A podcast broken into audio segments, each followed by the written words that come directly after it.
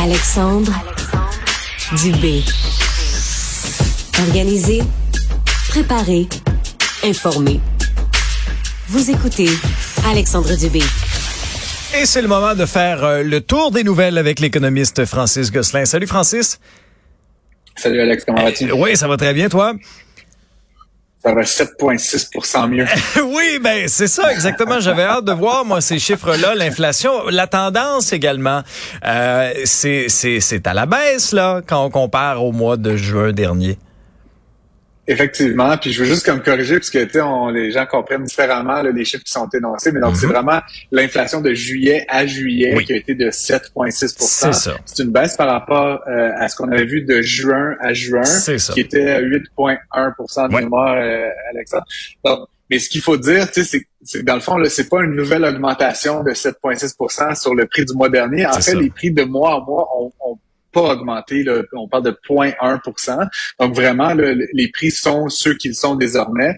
Euh, et ce qu'on risque de voir, là, si c'est si c'est vraiment ce qui mm. se produit là, à des très petites augmentations mensuelles, c'est que ça va rapidement retomber là, dans des dans des niveaux avec lesquels on est plus confortable, donc du 2-3 euh, C'est sûr qu'il y a des gens dont ça fait l'affaire qu'il y a de l'inflation.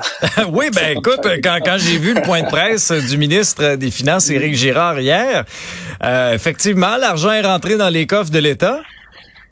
C'est ça, exactement. Donc, tu sais, l'inflation, la manière que ça fonctionne, c'est que les prix à la consommation, les certains salaires et tout augmentent. Hein. Puis, euh, comme on le sait, l'État, ben, il se finance à partir du prix euh, que tu payes. Là, si tu achètes une auto, des carottes, etc. Donc, si tu la payais hier un dollar, puis aujourd'hui, tu la payes, je sais pas, un dollar et dix, ben, la, la TPS-TVQ est proportionnelle, l'impôt sur le revenu est proportionnel. Donc, euh, ce qu'on a vu hier, effectivement, c'est qu'il y a au moins une personne qui se réjouit énormément de l'inflation la dernière année, et c'est le ministre des Finances du Québec. Euh, on est passé d'un scénario où on anticipait un, un, déficit quand même important à Québec de 6,45 milliards à une situation où là, on vient de générer 4,7 milliards de dollars seulement depuis de l'année. Euh, et selon la vérificatrice générale, là, on devrait s'aligner sur un surplus là, sur l'ensemble de l'année. Donc, on passe d'un scénario de, fort déficit à un scénario... Le vent a tourné rapidement, Francis? Ouais, ben c'est sûr que si tu garages des 500 dollars à tout le monde, assez souvent, ça finit par générer de l'inflation, ça finit par générer des revenus pour l'État. Ça nous revient, si c'est pas un peu, euh, ouais, nous, ça dépend comment tu définis ton nous. Mais euh, ça pour dire, sur le 4,7 milliards, Alexandre, il y a quand même 2,3 mm. milliards qui vient euh, des ménages, donc de, de vous et moi.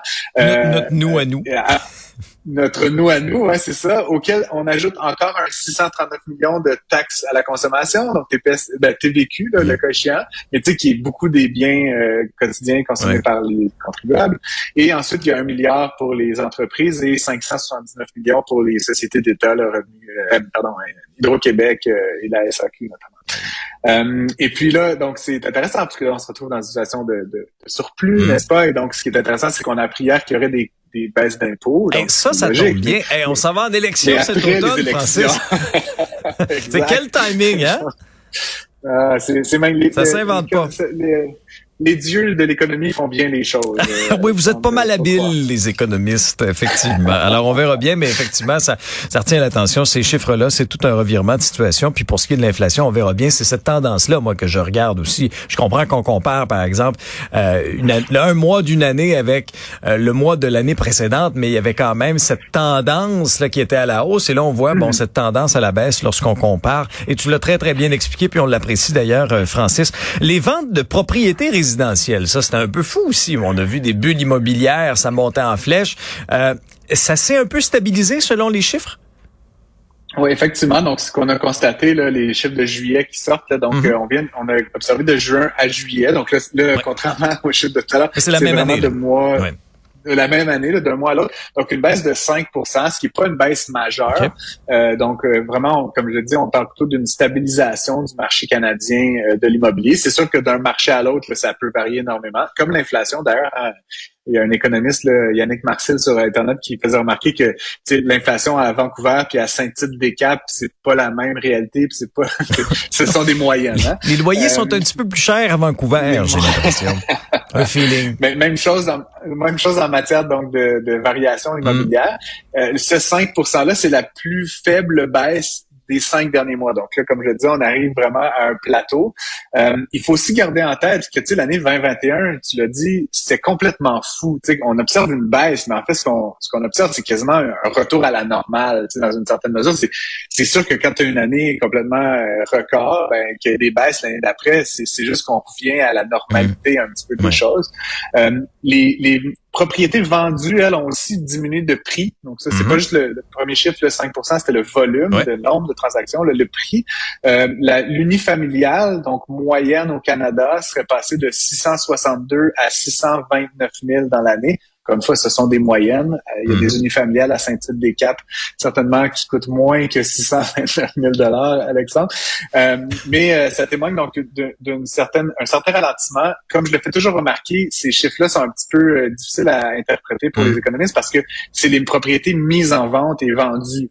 donc, il serait possible que sur une période, ce soit les maisons moins chères qui soient vendues versus à une autre période des maisons mhm. plus chères. Ça ne veut pas dire que votre maison à vous a perdu 5 de valeur dans non. Non, on veut pas. Euh, euh, un, mot en quelques secondes parce que le temps file. La Chine qui s'en va à contre-courant, c'est la Banque centrale qui réduit ses taux face à une économie qui ralentit beaucoup.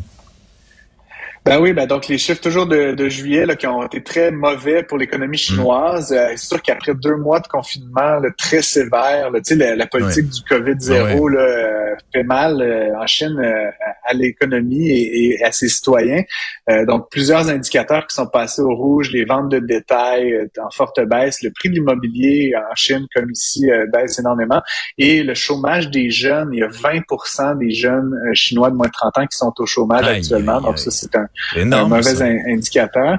Euh, la Banque centrale a donc décidé d'une baisse de 10 points de base, de 0.1 c'est pas euh, pas majeur, mais mm-hmm. quand même pour stimuler euh, l'investissement, la croissance. Et puis ce que ça a comme impact indirectement, c'est que ça déprécie la monnaie chinoise, le yuan. Donc ça va rendre les produits chinois entre guillemets moins chers pour les Canadiens, pour les mm-hmm. Américains. Encore une fois, c'est des quelques points de pourcentage, mais euh, quand on, dans un contexte d'inflation qui a été dopé par des problèmes logistiques, par le contexte international, de voir que les produits chinois qu'on importe en grande quantité vont baisser de prix. Euh, c'est plutôt une bonne nouvelle pour nous, si tu veux, là, si je peux m'exprimer ainsi. Euh, et plusieurs s'entendent pour dire qu'en fait, c'est un peu trop tard, là, ces mesures-là, qu'en fait, tu peux bien stimuler artificiellement l'économie si tu fais du confinement là, à répétition. Ça, tu peux tu peux avoir les taux aussi bas que tu veux là, si les gens n'ont pas la possibilité de consommer, d'aller au travail, etc. Non. Euh, ça, ça, sera pas suffisant. Non, cette politique zéro COVID, effectivement, qui a fait très, très mal euh, en Chine. Euh, et on a plusieurs exemples. Francis, fais attention à toi, on se reparle demain. à demain, demain. Salut, merci à vous d'avoir été là. Vincent Dessureau suit à l'instant et on se reparle demain dès 10 heures.